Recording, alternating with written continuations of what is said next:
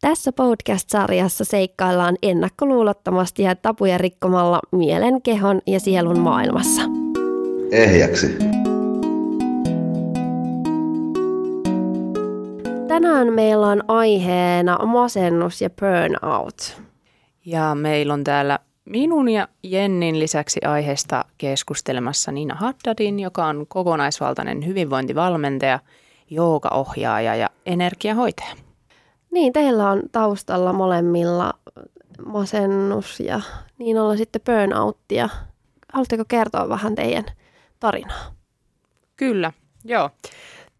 Mä oon saanut elämässäni 3 masennusdiagnoosia, että muutaman kerran keskivaikean muistaakseni ja kerran lievän sellaisen ja silloin olin ekan kerran, taisin olla joku 18, 20 jotain siltä väliltä ja olin aika pahasti anorektinen ja sitten se masennus liittyy aika vahvasti siihen, että kun en oikein antanut itseni syödä ja näin ja syömishäiriö ei ole mikään syy, vaan se on seuraus, mutta huomasin, että se oli kuitenkin selkeästi niin kuin semmoisena syynä siinä sitten sille masennuksen syntymiselle. Sitten oli tuossa 2014, siinä taas tapahtui vähän sellaisia niin kuin elämänmuutoksia tai semmoisia traumaattisia tapahtumia, jotka sitten siihen syöksivät ja sitten vielä meinasi 3. kertaa masennus iskeä, kun jo käsittelin mun asioita, käsittelin mun tunnelukkoja. Se oli vaan semmoinen kausi elämästä, ettei oikein löytänyt mitään iloa ja oli vaan tosi rankkaa kohdata joka päivä niitä vaikeita asioita suurimmaksi osaksi yksin ja oli taas elämän olosuhteet vähän semmoiset, että ne sitten vaikutti siihen, mutta se sitten siitä myös lähti paranemaan, kun sain niitä olosuhteita muutettua ja sitten totta kai tehtyä sitä sisäistä työtä, että ymmärsin sitten kuitenkin, että aina siihen oli vaikuttanut se, mitä mulla oli siellä alitajunnassa käsittelemättä ihan niin kuin jostain syntymätraumoista lähtien. Mun kohdalla sitten taas on niin, että mulla on ollut 2 tämmöistä burnout-jaksoa elämässäni, joista nyt viimeisin oli vuonna 2018 lokakuussa diagnosoitu keskivaikea masennus ja sitten vakava työuupumus, josta on mennyt noin vuosi suurin piirtein selvitä siitä. Ja sitten tämä aikaisempi oli 2011, jota ei diagnosoitu, mutta itse jälkikäteen olen yhdistänyt nämä samat fiilikset ja oireet siihen, että silloin oli myöskin kyseessä burnout. Mites nyt kun puhutaan tästä burnoutista, niin mistä sen oikein tunnistaa? Niin, se onkin aika mielenkiintoinen kysymys, koska ainakin mun kohdalla kävi niin, että mä en sitä itse tunnistanut. Eli alkoi olla jo aika vakavia oireita ja mun kohdalla kävi niin, että työkaveri patisti työterveyshoitajalle ja siellä sitten tehtiin erilaisia testejä ja haastateltiin ja sitten tuli tämä diagnoosi, jota mun oli hirveän vaikea sulattaa ja oli tosi vaikea sitä hyväksyä ja ymmärtää. Että se voi tosiaan olla niin, että ihminen itse on täysin tietämätön siitä, että hänellä on tämmöinen vakava uupumustila päällä. Mutta siihen tietenkin toki liittyy erilaisia oireita, että siinä on fyysisiä oireita ja sitten henkisiä oireita.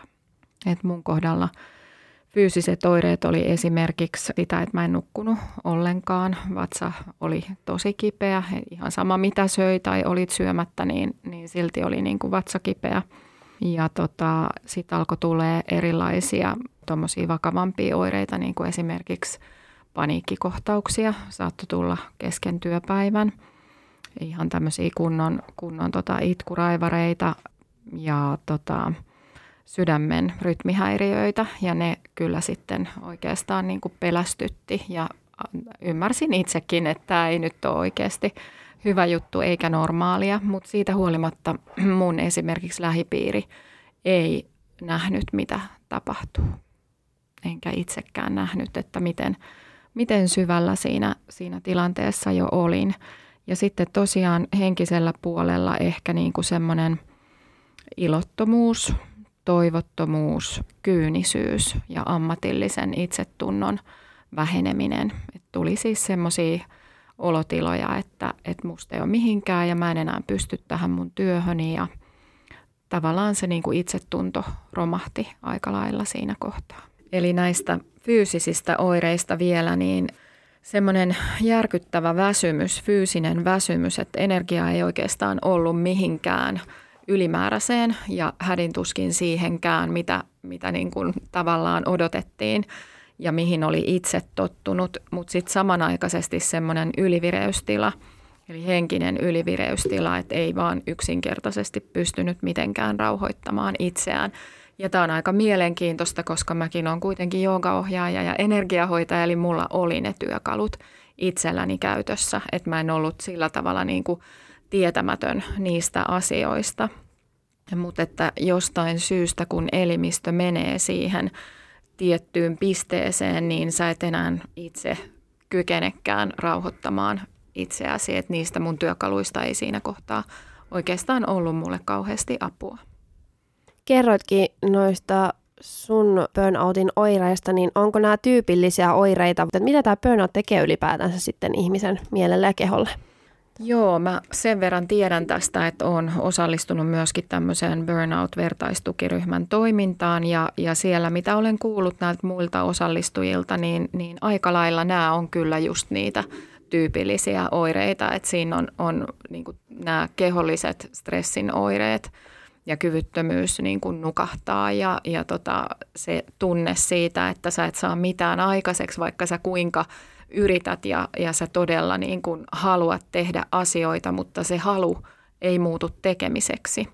Ja esimerkkinä voisi olla vaikka se, että ne asiat, mitä sä oot aikaisemmin tehnyt juosten ja vasemmalla kädellä tosta noin vaan, niin sitten sä et yhtäkkiä kykenekään tekemään niitä asioita, josta seuraa semmoinen valtava häpeä ja syyllisyys siitä, että mä en pysty hoitamaan näitä mun asioita, mitä multa esimerkiksi työpaikalla odotetaan. Mistä se burnout oikein sitten syntyy tai mistä se tulee? No siihen on varmaan yhtä monta syytä kun on kokijoitakin, eli ihmiset kokee asiat eri tavalla ja mun kokemus on tietenkin vain yhden ihmisen kokemus, mutta mä ajattelen niin, että kyseessä ei ole pelkästään työhön liittyvä uupumus. Harvoin se tulee siitä, että sä teet niin paljon töitä. Toki se voi tulla myös siitä, että sä määrällisesti teet liikaa töitä. Mun kohdalla ei ollut kyse siitä. Ja mä ajattelen, että se on enemmänkin tämmöinen elämänväsymys, eli se kasaantuu pitkän ajan kuluessa ja siihen liittyy aina kyvyttömyys tunnistaa omia rajoja. Eli et tunnista sitä hetkeä, jolloin niin kuin hyvällä fiiliksellä tekeminen muuttuukin ylivoimaiseksi tai siellä on taustalla jotain sellaisia asioita, joita sä et ole käsitellyt tunnepuolella, esimerkiksi just tyypillisesti ihmiset, jotka uupuu, on kunnollisia, tunnollisia, empaattisia, ne on herkkiä, ne on kilttejä ja jolloin heillä myöskin saattaa sitten tyypillisesti olla nämä rajat hukassa, että tehdään ylivoimien ja halutaan ikään kuin varmistaa se, että minä kelpaan ja riitän sillä, että sä teet aivan älyttömän paljon asioita myöskin muiden hyväksi ja työpaikalla tietenkin sitten nämä herkät ja empaattiset ihmiset on vähän niin kuin kanarialinnut ennen vanhaan kaivoksissa. Eli ne on ne, jotka ensimmäisenä sieltä sitten tipahtaa kyydistä ja jotka oireilee vahvimmin esimerkiksi siitä, että jos työyhteisössä on huono työilmapiiri tai siellä on työtehtävät on jaettu epätasaisesti tai on jotakin muuta semmoista, niin kuin, mihin ei ole kiinnitetty huomiota, niin se kyllä sitten näkyy ja tuntuu, mutta tuohon, että mistä se tulee, niin mä ajattelen niin, että mun kohdalla se tuli siitä, että mä pysyin liian pitkään tilanteessa, joka oli mulle sopimaton. Eli mä tiesin jo pari vuotta aikaisemmin ennen tätä diagnoosia, että mun tulisi lähteä siitä kyseisestä työpaikasta. Mutta mä jäin siihen ja mä sinnittelin ja mä ajattelin, että no kyllä nämä asiat tästä selviää ja kun mä nyt vaan tsemppaan ja teen enemmän ja panostan enemmän, niin sitten se kaikki järjestyy, mutta niin ei käynyt ja mä itse vaan niin kuin turhauduin ja uuvuin siihen tilanteeseen.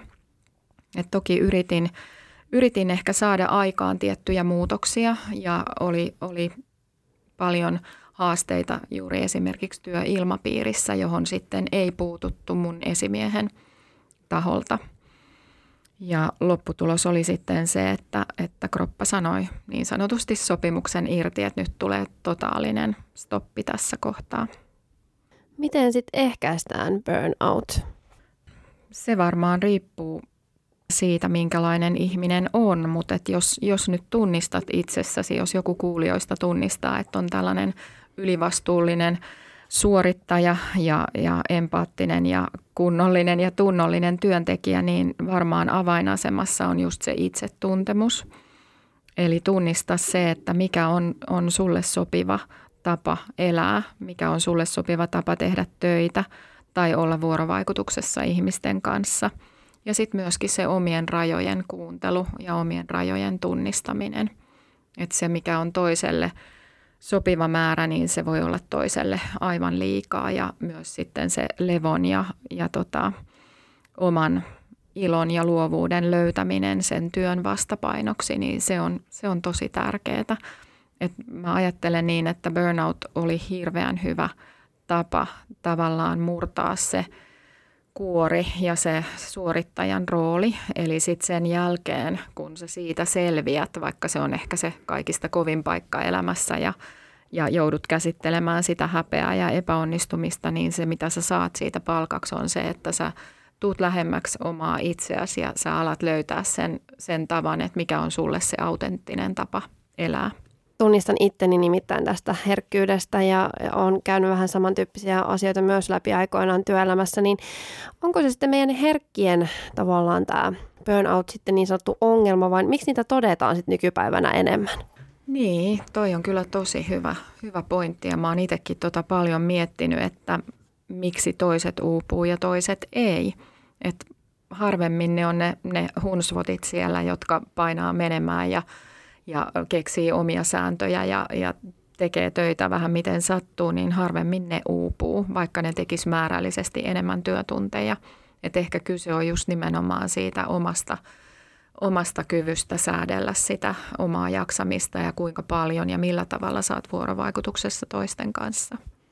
Mä oon tullut siihen tulokseen, että tämä nykyyhteiskunnan meno ei ylipäätään sovi meille, että ei ole ihmistä tehty tekemään 8 tuntia töitä päivässä ja tai toki siis se on ihan eri asia, että jos sä teet jotakin sydämestä, jotakin semmoista, missä sä oikeasti viihdyt ja koet olevasi oikeassa paikassa, niin sitten siihen ei väsähdäkään, mutta että niin kuin on sitä mieltä, että jokaisen pitäisi enemmän saada säädellä sitä omaa tekemisen tapaa myös, joka sitten ehdottomasti ehkäisisi myös burnouttia ja myös masennusta. Se on totta, ja se vaatisi työnantajalta aika paljon joustoa siinä esimerkiksi, että miten työaikoja voisi sovitella, kyllä. Millä tavalla, tarvitseeko aina olla siellä työpaikalla, voitko tehdä osan töistä etätöinä. Miten sitten, jos tunnistaa itsestään, että on just tämmöinen herkkä tietää, että on itsellä ne rajat, niin voiko sitä tavallaan työnantajan kanssa sitten keskustella sitä omasta tavasta tehdä, että uskaltaako sitä tuoda sitten silleen ilmi, tai onko se järkevää? Mun mielestä on erittäin järkevää ja olisi hyvä keskustella niistä, ja sitten jos käy niin, että se työnantaja ei tule vastaan siinä kohtaa, niin sitten on tehtävä omat johtopäätökset ja mietittävä, että mikä se on se tulevaisuuden näkymä siinä tilanteessa, jos mikään ei muutu ja jos huomaat, että alat kuormittua liikaa, niin sittenhän se on yksilön itsensä vastuulla tehdä se päätös, että haluaako jatkaa siinä tehtävässä vai ei. No miten sitten burnoutin käynyttä ihmistä, muun muassa sinua Niina, niin on sitten kohdeltu työympäristössä tai lähipiirissä? Se olikin aika mielenkiintoinen juttu, koska burnout ei näy ulospäin. Eli työterveyshuollossa mut ohjattiin sitten asiantuntijalääkärille, joka olikin aivan todella superempaattinen ja ihana ihminen. Ja hänellä oli myös tämmöinen kokonaisvaltainen näkemys ihmisestä, ja hän oli muun muassa myös tämmöinen mindfulness-ohjaaja ja akupunktiohoitaja. Ja hän näki tilanteen ja osasi tavallaan auttaa mua eteenpäin kysymällä oikeita kysymyksiä, eli hän ei ohittanut sitä mun hätääni. Tietenkin sitten myös lähipiirissä se herätti kovasti ihmetystä, että miten niin yhtäkkiä et jaksakaan tehdä mitään, vaikka vielä viime viikolla juoksit tukkaputkella ja jaksoit, mutta sitten kun se totaalinen romahdus tuli, niin niin kyllähän se varmastikin herätti hämmästystä ja kummastusta monessakin ihmisessä. Et se, mitä sitten pitkän sairasloman aikana tapahtui, oli se, että huomasin sekä työtovereiden että omien kavereideni, tuttavieni ja ystävien käytöksessä oli se, että siihen ei osattu suhtautua.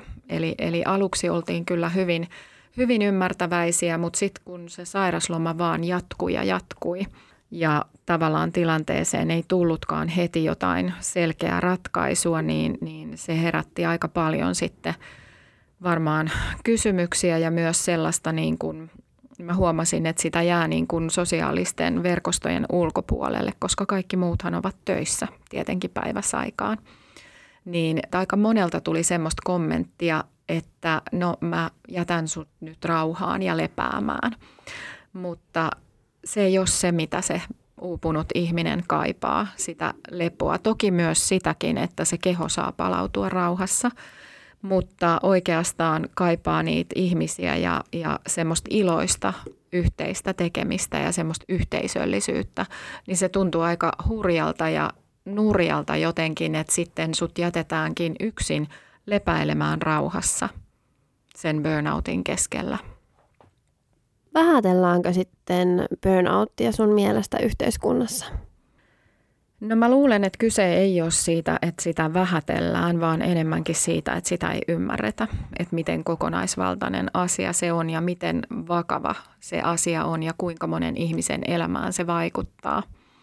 Se ei ole koskaan vaan sen yhden ihmisen ongelma, joka uupuu, vaan se on myös koko perheen tai koko sen lähipiirin ongelma ja se on koko työyhteisön ongelma. Eli työyhteisössä tulisi tehdä kaikkeensa sen asian selvittämiseksi, että miksi tämä ihminen uupui tässä työssä.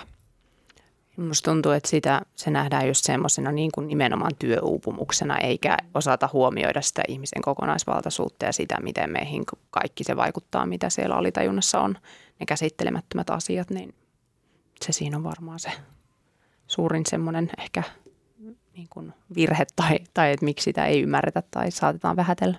Kyllä, ja sitten siihen liittyy se leima tavallaan, niin kuin että sulla on heti se stigma ja se tavallaan leima otsassa, että nyt sä et ole niin kuin pärjännyt tässä työyhteisössä ja sä et ole ollut riittävän tehokas tai hoitanut itseäsi riittävästi, jotta sinä olisit palautunut siitä työstäsi. Että mullekin hyvää tarkoittavat työtoverit vihjaisivat, että no se on varmaan liikunnan puutetta, että sun täytyy nyt ruveta käymään tämmöisillä kunnon juoksulenkeillä, kun mun keho oli aivan ylivireystilassa. Eli sehän oli niin kuin pahinta siinä kohtaa, mitä voin tehdä, on lähteä niin kuin rytmihäiriöisenä sitten vielä juoksemaan jotain intervallitreenejä.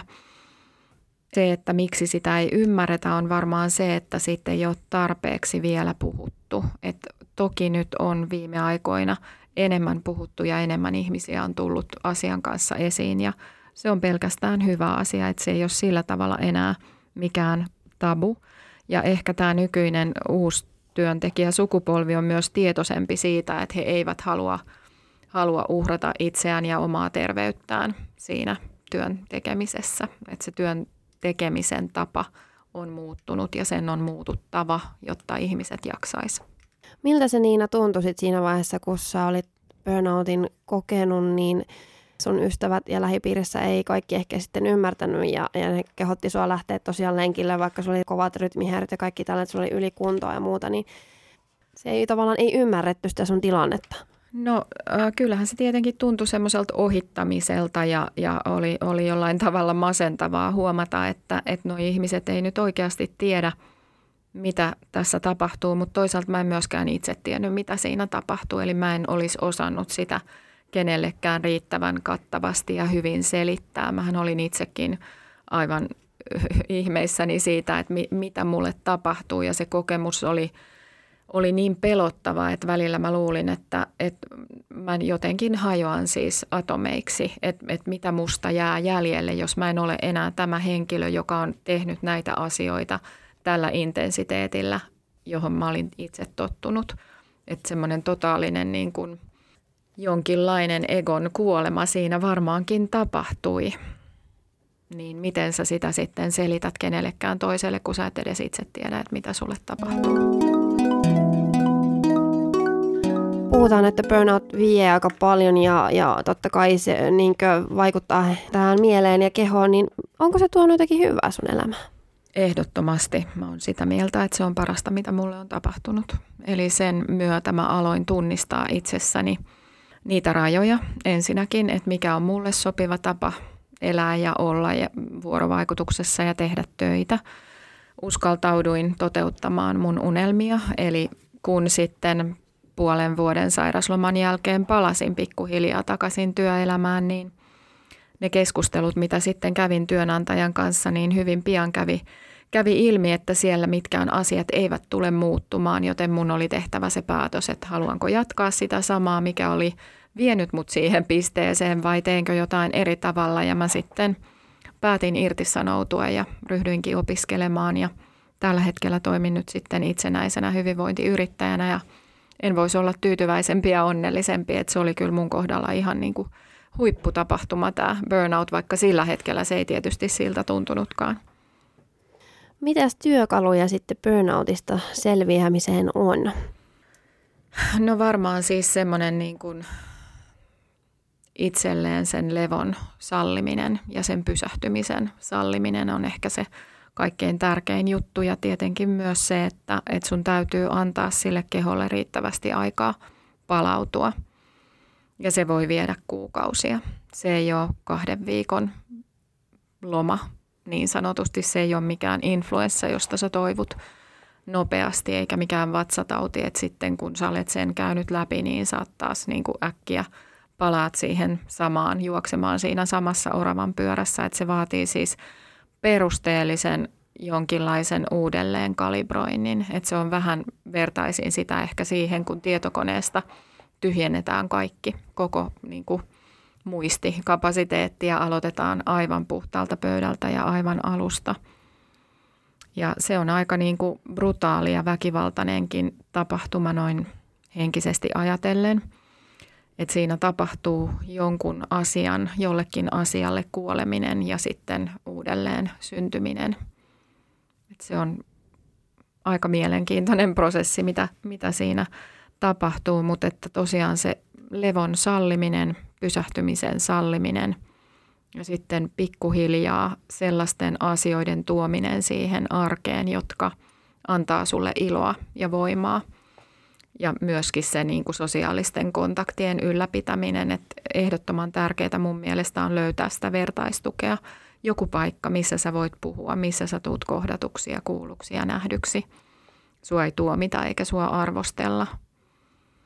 Niin se on ehkä niitä avainasioita, että sitten se pikkuhiljaa löytyy se rytmi takaisin elämään ja sä alat kiinnostumaan uusista asioista ja uusista ihmisistä ja se energia lisääntyy sitten sen tekemisen myötä, mutta ihan siinä syvimmässä vaiheessa niin oikeastaan se, että sallii sen, että mulla ei ole mitään tavoitteita ja mä en tiedä, mitä tässä nyt tapahtuu. Että se päivän tavoite mulla esimerkiksi jossain kohtaa oli se, että jos mä jaksan viedä roskat ulos, niin se on niin kuin tavoitteellinen asia.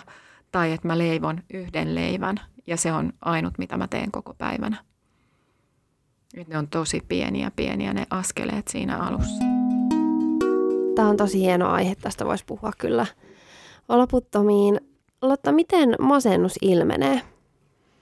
Pitkäaikaisena isona mielialan laskuna. Eli kun me on kaikki koettu tai koetaan joskus alakuloa, niin se on kuitenkin semmoista niin kuin alakuloa suurempaa, että sen lisäksi, että mieli menee matalaksi, niin voi olla just näitä samantyyppisiä fyysisiä oireita, mitä Nina tuossa hyvin kertoikin, kuten itsellä oli kipuja lähes kaikkialla kehossa. Ja monella menee just yöunet huonoksi ja ihan noita samoja juttuja, mitä Nina sanoi. Mä sanoisin tuohon vielä lisäyksenä sen, että tämä burnout on hirveän hyvä hetki käsitellä myös niitä menneisyydessä olevia traumoja ja haavoja, joista et ehkä aikaisemmin ole tietoinen. Et mä uskon, että nämä masennus ja uupumus, kaikki nivoutuu yhteen ja niissä on kaikissa se sama alkusyy ja sama alkujuuri.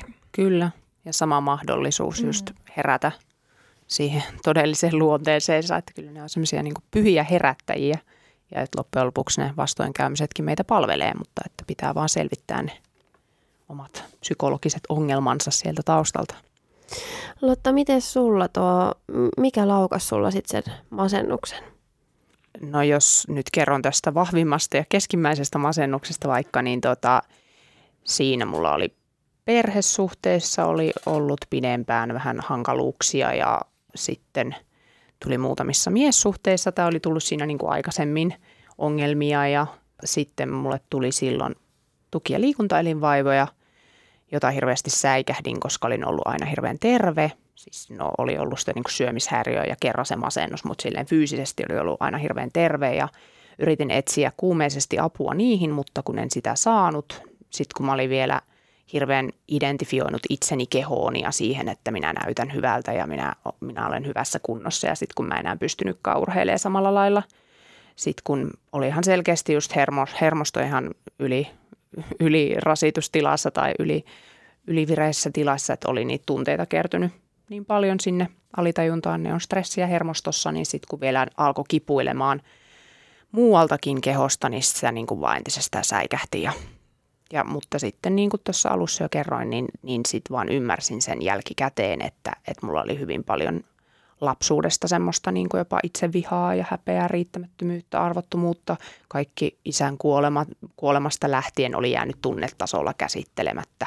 Niin kuin ihan joka ikinen asia elämässä oli jäänyt tunnetasolla käsittelemättä, että vaikka olinkin joskus aikaisemmin käynyt sen muutaman vuoden psykoterapiassa, niin en mä niin kuin näe, että se auttaa ihmistä tarpeeksi semmoinen keskustelu pelkästään, jos sä et saa pisarakan itkettyä tyyliin tai se oli niin kuin loppujen lopuksi hyvin monen asian summa, mutta että ne oli ne tietyt elämäntapahtumat siinä hetkessä sitten, jotka laukasi sen. Määrittikö masennus sua ihmisenä? Joo, siis kyllä.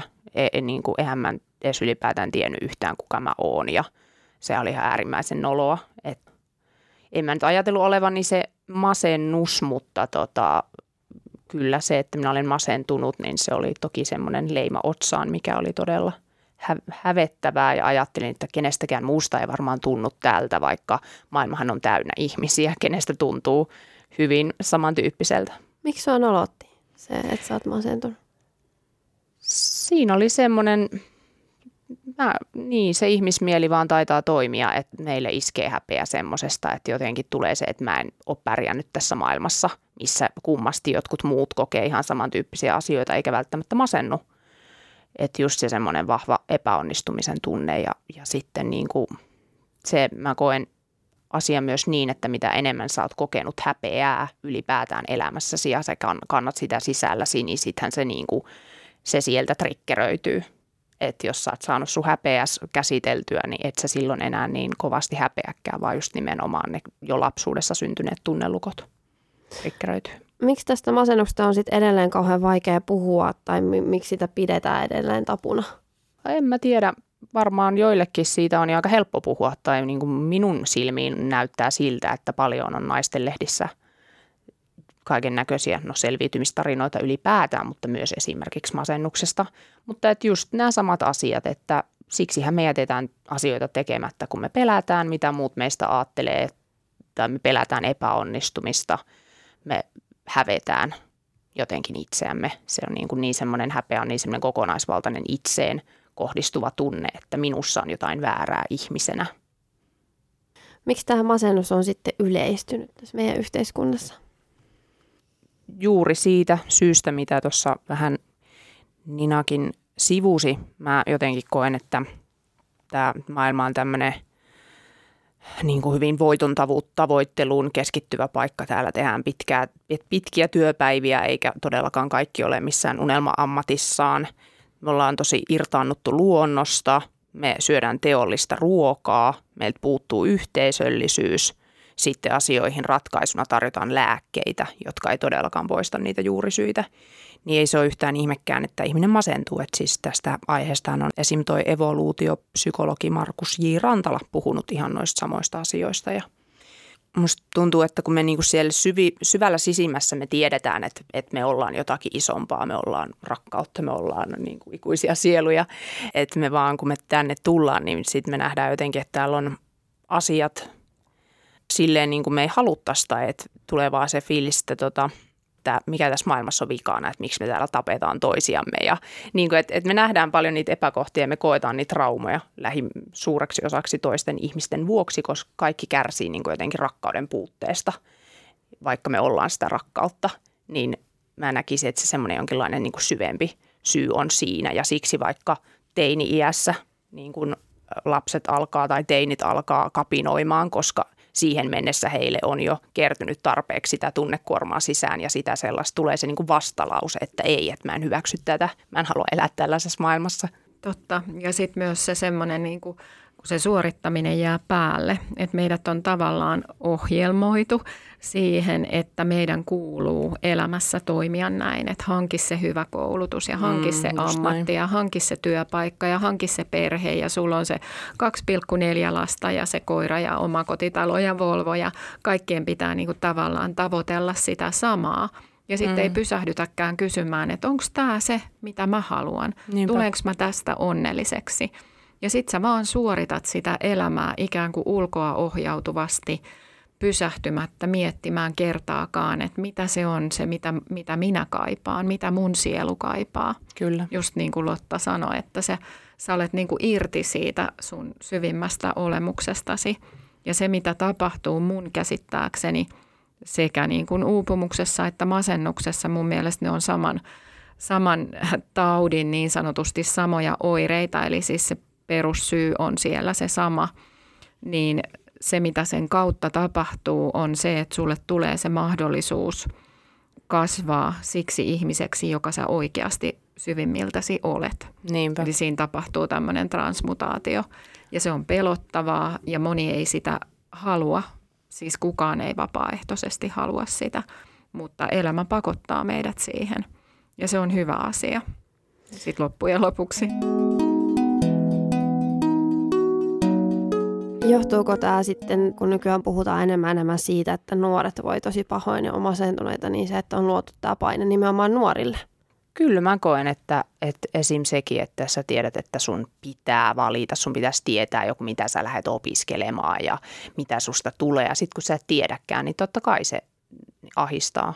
Kun puhuttiin niistä ylisukupolvisista traumoistakin esim., niin on vaan itse tajunnut sen just, että kuinka paljon niin kuin varmaan edelleenkin kantaa jotain niitä papan sotajuttuja, sotaan liittyviä tunteita sisällä, niin totta kai ne vaikuttaa siihen, miten minä ajattelen ja tunnen ja käyttäydyn. Että ne aiheuttaa semmoista niin kuin vakavuutta ja jännittyneisyyttä ja semmoista, että sitten kun siellä on vielä nekin tekijät taustalla, saatikka sitten, jos nuorella on ollut jotain ongelmia vanhempiensa kanssa, tosin kyllä me kaikki koetaan edes jotain pientä problematiikkaa suhteessa vanhempiimme. Ja toki ja kaikki koulukiusaamiset just ja niin. Muut ja sitten vertailu. Tyypillisesti nuoret vertaa itseään kovastikin toisiin, on Instagramit ja on muut, missä muiden elämä näyttää mielenkiintoisemmalta ja sitten ehkä tulee se riittämättömyyden tunne. Ja just se, että meille ei anneta vaihtoehtoja hirveästi, että sulla on niinku tavallaan vaihtoehtoja siihen, että mä voin mennä opiskelemaan tota tai tota. Mutta sitten se on kuitenkin se sama niin kuin ikään kuin valtaväylä, jota kaikkien olisi kuljettava. Muuten sä et kuulu siihen joukkoon ja jos sä oot yksin, niin sä oot haavoittuva. Ei nuorella ole semmoista ymmärrystä ja kykyä toimia sitä valtakoneistoa vastaan. Sieltä tulee se paine vanhemmilta, että sun on hankittava se hyvä ammatti ja totta kai sinä menet yliopistoon ja sinusta tulee lääkäri tai juristi tai mitä nyt sitten ikinä onkaan siinä ehkä perheessä sitten ollut tapana, mutta et siinä ei ole tilaa sille, että ihminen pysähtyisi ja miettisi, että mikä se on, mitä minä haluan tehdä. Joo, mä olisin just ton saman sanonut, että mitä vanhemmat vaatii ja voi aiheuttaa ihan valtavat paineet, riittämättömyydet lapsille sen sijaan, että osattaisiin kasvattaa lapsia niin, että täällä ehkä tämä tietty sielu tulikin tänne toteuttamaan jotakin tiettyä asiaa ja minun vanhempana kuuluu tukea sitä eikä niin kuin vaatia, että nyt sinä teet näin. Niin ja toki vanhemmat tarkoittaa myös hyvää. Ei niin, kukaan vanhempi halua lapselleen mitään huonoa, mutta se, että mistä ohjelmoinneista käsin sitten vanhemmat itse toimivat. Tietenkin siitä, mitä heille on opetettu ja se on se tavallaan se ainut vaihtoehto selvitä elämässä on se, että sä hankit sen hyvän koulutuksen ja hyvän ammatin, josta sä saat riittävästi rahaa. Mutta saatko sä siitä onnellisuutta, saatko sä siitä vapautta, saatko sä sitä rakkautta siitä? Että enemmänkin pitäisi tukea nuoria ja lapsia siihen itsetuntemukseen, että selvitä mikä se on, mikä sinua liikuttaa, mikä sun intohimo on ja lähde seuraamaan sitä ääntä. Kyllä. Mutta se tulee ehkä sitten tässä vaiheessa, kun sä oot jo käynyt ne burnoutit ja masennukset ja muut ja sit sä ymmärrät, että ai hyvänen aika, mulla on tää yksi elämä ja mä haluan elää sen toisella tavalla. Miten sitten kohdataan esimerkiksi tämmöinen masentunut nuori sitten perheessä ja lähipiirissä? Olemalla läsnä, kuuntelemalla. Mulla nyt ei sinänsä just masentuneista nuorista ole kokemusta, mutta kuitenkin lähipiirissä niin kun vielä vakavammin masentuneista ihmisistä, kun itse olen ollut, niin on kokemusta. Ja että mulle tuli vahvasti se fiilis, että pitäisi kuitenkin niin kun jotenkin viestittää sille toiselle sitä sillä omalla käytöksellään, että hyväksyy hänet sellaisena kuin hän on, vaikka hän olisi niin kun kuinka pohjamudissa. Että vaikka sehän on taas, mä oon itse hyvin semmoinen ratkaisukeskeinen, että kun mä oon esim. Lähtenyt tätä ratkaisukeskeisyyttä sitten vähän niin kuin hyvän tahtoisesti kuitenkin tyrkyttämään lähipiirissä olevalle masentuneelle, niin sitten hän on kokenut sen silleen, että häntä ei hyväksytä sillä tavalla kuin hän on. Ja sehän on siellä just niin kuin monesti varmasti kaikilla yhtenä traumana siellä ja meillä on kaikilla, niin se on meidän suurimpia tarpeita tulla rakastetuksi ja hyväksytyksi semmoisena kuin me ollaan, niin että totta kai voi hänen apunaan etsiä niitä apukeinoja, jos hän ei itse jaksa ja niitä myös tarjota, mutta että vähän sitä tilannetta, vähän sitä ihmistä haistellen, että mikä sitten toimii kenellekin. Miksi meidän yhteiskunnassa sitten määrätään ennemmin lääkkeitä, kun tartutaan sitten itse masennuksen syyhyn tai syihin? No lääketeollisuus on ainakin Jenkkilässä yksi 3 suuremmasta teollisuuden alasta, että tuntuu, että valitettavasti tämä voiton tavoittelu vähän ohjaa myös tässä maassa ihmisten hoitoa. Toivon ja uskon, että asia tulee muuttumaan, mutta et siksi mä näen, että pitäisi enemmän tutkia just tällaisia vaikka nyt energiahoitoa, että kun siitä on saatukin ihan tutkimustuloksia, että miten se niin kuin vaikuttaa mielialaan nostavasti. Ja kun itse esim. Olen masennukseni parantanut sillä energiahoidolla niin kuin suureksi osaksi yksin, että se vaati sen, että mä sain ensin sen tosi vahvan kokemuksen toiselta ihmiseltä, kun mulla ei edes ollut vielä sitä taitoa hoitaa itteeni. Mä sain itteni jotenkin niin kuin siihen pisteeseen, että mä jaksoin alkaa ja mä hankin itselle niitä työkaluja, että mä en ollut niin semmoinen niin siellä, että mä en jaksa tehdä yhtään mitään.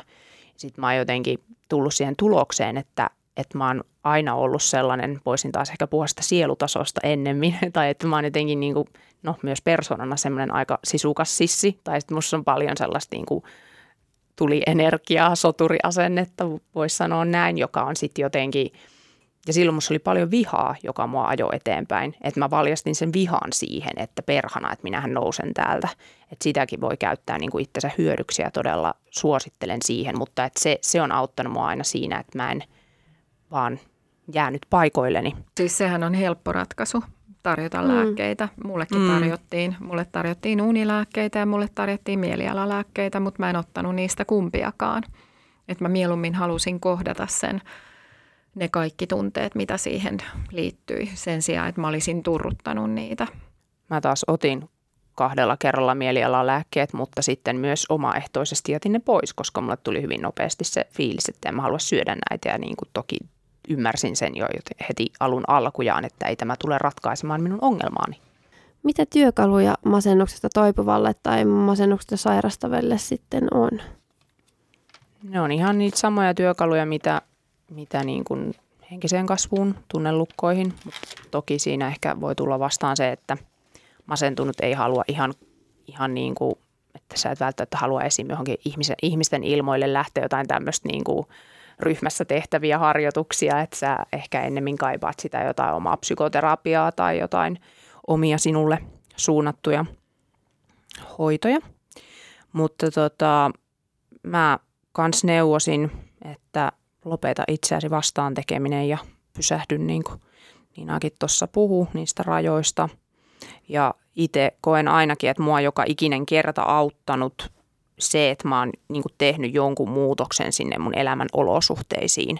Että mua on aina auttanut, jos mulla on vaikka loppunut joku semmoinen työ, josta mä en ole tykännyt, vaikka se ei ollutkaan niin kuin se masennuksen aiheuttaja. Että mä en ole sinänsä ollut kokenut itseäni uupuneeksi sillä työssä, mutta että se, että mä oon jättänyt sen jonkun työn tai koulun, missä mä en ole viihtynyt, mä oon näin saanut lisää aikaa sille, että oon jäänyt siis työttömäksi silloin, jolloin on ollut valtavasti aikaa itselleni. Sitten jos sulla nyt on jotain sellaisia niin kuin ystäviä tai muita, kenen kanssa kavereita, kenen kanssa hengailet ja heidän seuransa tuntuu tekevän sulle pahaa, niin jos vaan karsi semmoisia ihmisiä sun elämästä tai semmoinen parisuhde, semmoinen asunto, mitä ikinä ne onkaan. Tee asioita, joista sä oot ainakin ennen nauttinut, että tiedän, että on esim. Niin kuin pahassakin masennuksessa auttanut semmoinen, että on saanut itsensä urheilemaan ja saanut siitä pystyvyyden tunnetta. Anteeksi anto. Siis mä koen, että mulla on ollut silloin ihan valtavasti, niin kuin mä oon ollut itselleni tosi vihainen siitä, että miten mä oon antanut ihmisten kohdella itteeni huonosti ja just siitä, että miksi mä nyt on, miten mä oon ollut niin tyhmä, että mä oon mennyt hankkimaan itselleni jotain vammoja, vaikka mä sitä tahallani oon tehnyt. Ja muille ihmisille ollut hirveän vihainen, että se oli ihan niitä niin kuin ykkösasioita, että lähti tekemään sitä anteeksiantoa. Ja sehän vaatii sitä syyllisyydestä, katkeruudesta ja vihasta irtipäästämistä, että ei se itsestään tule. Että sulla on edes halukkuus siihen, niin on se ensimmäinen askel ja sitten sä voit lähteä sitä erilaisin keinoin työstämään. Ja rakastu itseesi siis yksinkertaisesti.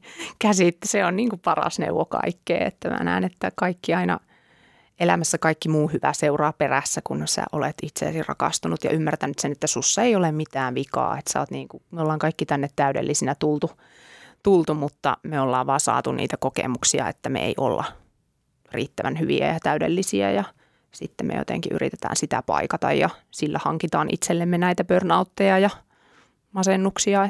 Kuulostaa tosi hyvältä ja mä ihan komppaan täysin kaikkea, mitä Lotta sanoo, että se pätee myöskin tästä burnoutista selviämiseen, että tule ulos sen asian kanssa, puhu, tule julki sen asian kanssa, siinä ei ole mitään hävettävää ja ota yhteyttä, ota kontaktia muihin ihmisiin, niin sä huomaat, että sä et olekaan yksin. Että se on se harha, mikä meillä on, että me ollaan yksin ja erillisiä. Kyllä. Vaikka itse asiassa me ollaan kaikki toisiimme koko ajan yhteydessä. Just näin. Ja sitä kautta sä saat sitä merkitystä ja sut nähdään ja sä tuut kuulluksi. Ja just tämä itsetuntemus, niiden asioiden, menneiden asioiden selvittäminen, anteeksianto on äärimmäisen tärkeää.